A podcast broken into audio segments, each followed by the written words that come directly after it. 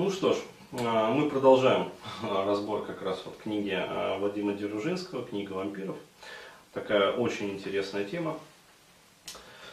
А, я позволю вот этот вот тоже каст, который входит вот в эту как бы группу таких вот критических разборов и высказывание вот чисто своего как бы мнения по этому поводу э, зачитать некую историю.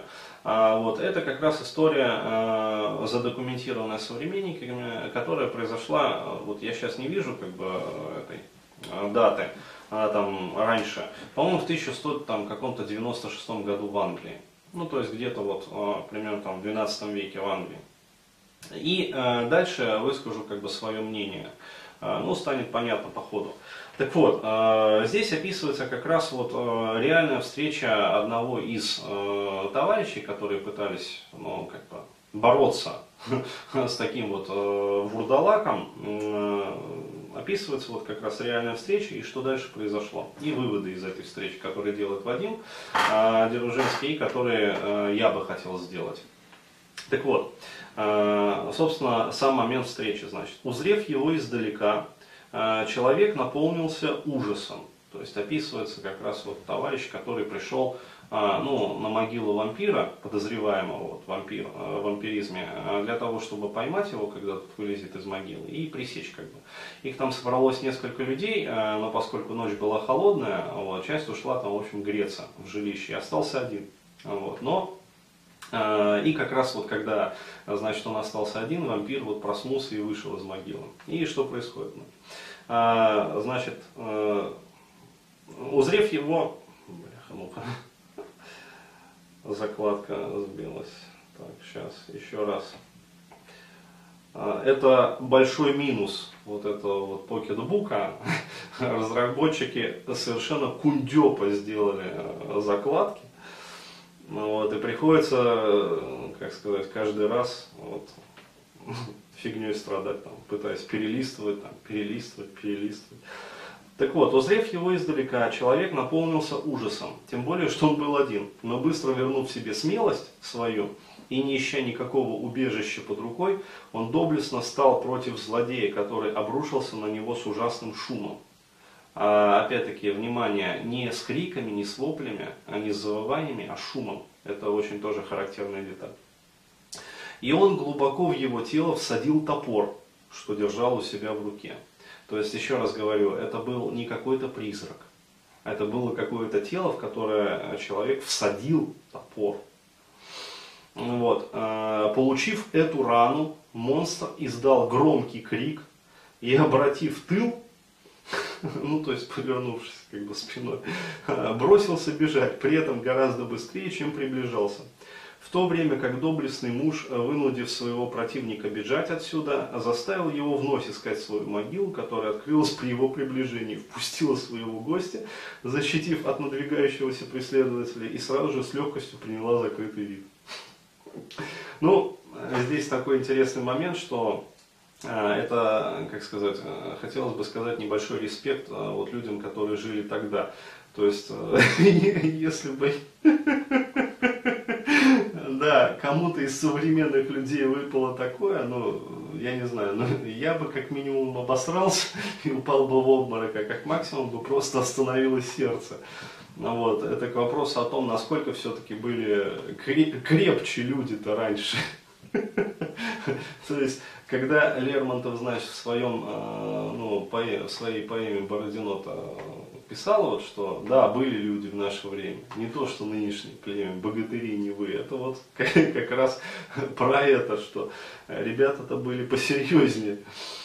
Так вот, Далее, тем временем те, кто не вытерпели ночного холода и пошли к огню, прибежали несколько поздновато и, услышав о том, что случилось, на раннем рассвете оказали необходимую помощь выкапывании и удалении из глубины могилы проклятого трупа. А, когда они очистили его от налипшей глины, то, внимание, вот здесь вот очень важный момент, нашли полученную им огромную рану. То есть, еще раз а, прошу ваше внимание обратить вот на этот момент. То есть, а, эксгуматоры нашли эту рану, полученную от топора. Вот. И большое количество запекшейся крови, которая вытекла из него в гробнице. и вынеся его прочь за стены монастыря, они сожгли его, а пепел развеяли по ветру. А, и далее, как раз вот э, зачем я, собственно, зачитывал, э, Вадим Деружинский вот как раз э, несколько противоречит самому себе. А, и критикуя как бы ортодоксальных вот наукообразных ученых современности, а он тем не менее сам допускает некую неточность. Сейчас я найду эту неточность и выскажу свое мнение по этому вопросу. Если найду. Так. А здесь просто дальше идут как бы описания э, ну, следующих моментов тоже, которые происходили в Англии, то есть как вампира там тоже следующего эксгумировали, как расчленяли там остро заточенной лопатой его, то есть в общем все вот это вот есть.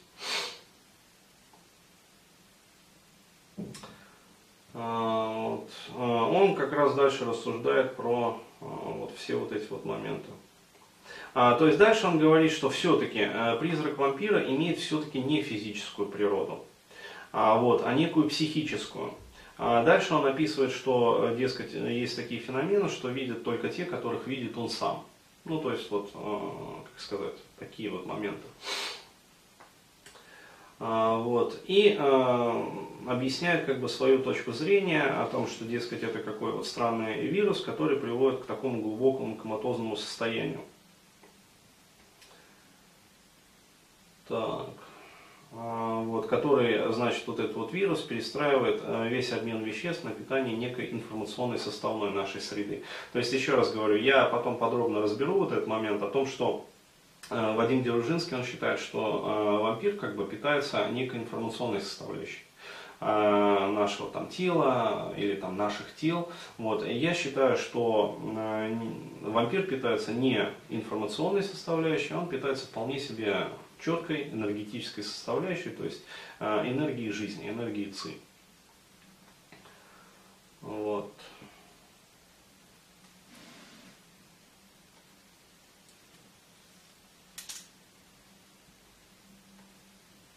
А сейчас здесь а, тоже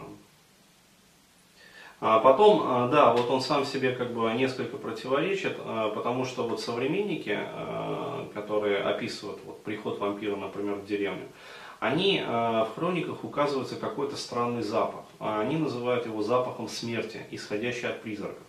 И здесь он говорит, что действительно вроде бы привидения не пахнут.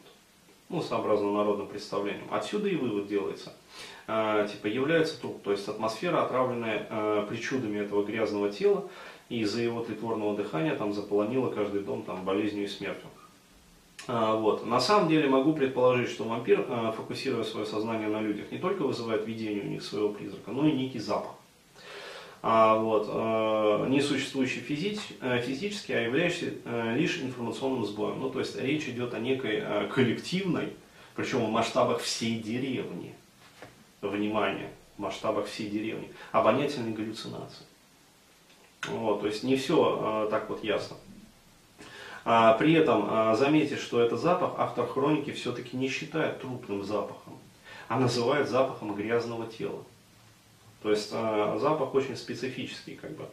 А, вот, и а, далее, как бы, а, вот, а, вот этот вот момент. Эпизод, значит, с ранением топором призрака вампира со всей очевидностью взялся от того открытия, что вампир, как ему э, присуще везде во все времена, плавал в своей могиле в кровяных выделениях. А, то есть нашли большое количество запекшейся крови, которая вытекла из него а, в гробнице. Отсюда подумали, что вампир был ранен. А, хотя на самом деле вампир всегда выделяет из пор своего тела кроваво-белесую жидкость, которая, как в балканских, там, польских, венгерских и российских отчетах писалось, заполняет его гроб так, так, что он в ней плавает. То есть, еще раз говорю, а, сам Вадим Деружинский допускает здесь небольшую как бы, а, смысловую ошибку. То есть он как бы не замечает того, а, в чем упрекает как бы, ну, ортодоксальных ученых. То есть он говорит, что нашли большое количество запекшейся крови, и отсюда подумали, что вампир был ранен. Хотя, если вот мы отмотаем как бы, ну, назад и прочтем как бы, вот это вот еще раз, то я еще раз просто прочту вот этот вот момент.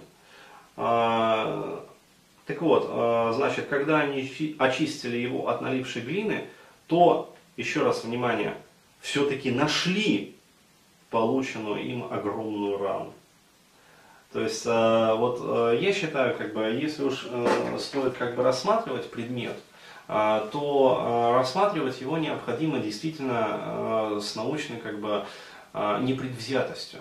А, здесь же, а, я считаю, вот Вадим Деружинский, он допускает как бы некую, а, ну не то что подтасовку фактов, а скорее он все-таки старается видеть то, что вот вписывается как бы в его теорию. А то, что как бы не вписывается в его теорию, а именно вот этот вот момент, когда призраку, внимание, еще раз говорю, который пахнет, была нанесена рубленная рана – острым предметом, ну, как это пишется в этих а, следственных отчетах, вот, а, по предположению, там, топором, а, вот, потом эта рана была найдена на трупе, который эксгумировали, вот, из этой раны э, были найдены, соответственно, запекшаяся, ну, то есть кровь, которая запеклась, вытекая из этой раны.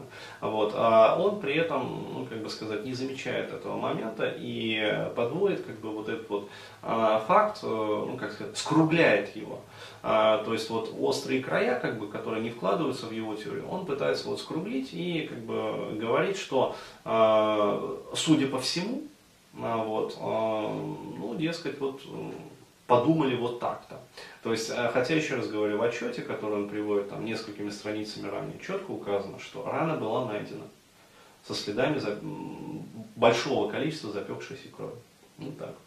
То есть и э, это вот как бы вот такие вот моменты, они э, позволяют нам выйти э, к рассмотрению, ну, скажем, следующего этапа.